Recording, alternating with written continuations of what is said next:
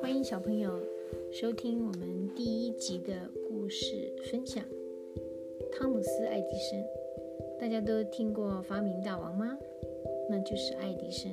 爱迪生有什么伟大的发明呢？他一生中发明了许多的东西，最为人所知的就是电灯。电灯使人们的生活更加便利，是一项非常伟大的发明。在一八四七年，爱迪生在美国俄亥俄州出生。他从小便对许多事物感到好奇，总是有问不完的“为什么？为什么？”有一次，他看到母鸡坐在鸡窝上孵蛋，觉得很神奇，于是便效仿母鸡，也坐在鸡蛋上，想孵出小鸡。他孵了很久，不但没有孵出小鸡，还弄脏了衣服。爱迪生的父母发现他在农场里孵蛋，都觉得啼笑皆非，但也对他对世事充满好奇与热衷研究的心给感动了。好，接下来呢，我们要跟小朋友再分享。一个爱迪生的故事。爱迪生救妈妈。发明大王爱迪生从小就是个古灵精怪的孩子，脑筋总是动得比别人快。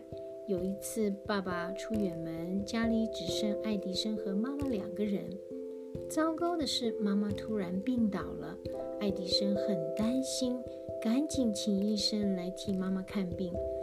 医生检查完病情后，叹了一口气，皱着眉头说：“你妈妈生了重病，最好立刻动手术，不然会有生命危险。”爱迪生听了，着急地说：“那就赶快替妈妈动手术吧。”不料医生却摇摇头说：“现在天色天色已经暗了，灯又不够亮，根本无法动手术啊！”爱迪生看着痛苦呻吟的妈妈。既担心又着急，他心想：如果家里有更多的蜡烛，能照亮整间房间就好了。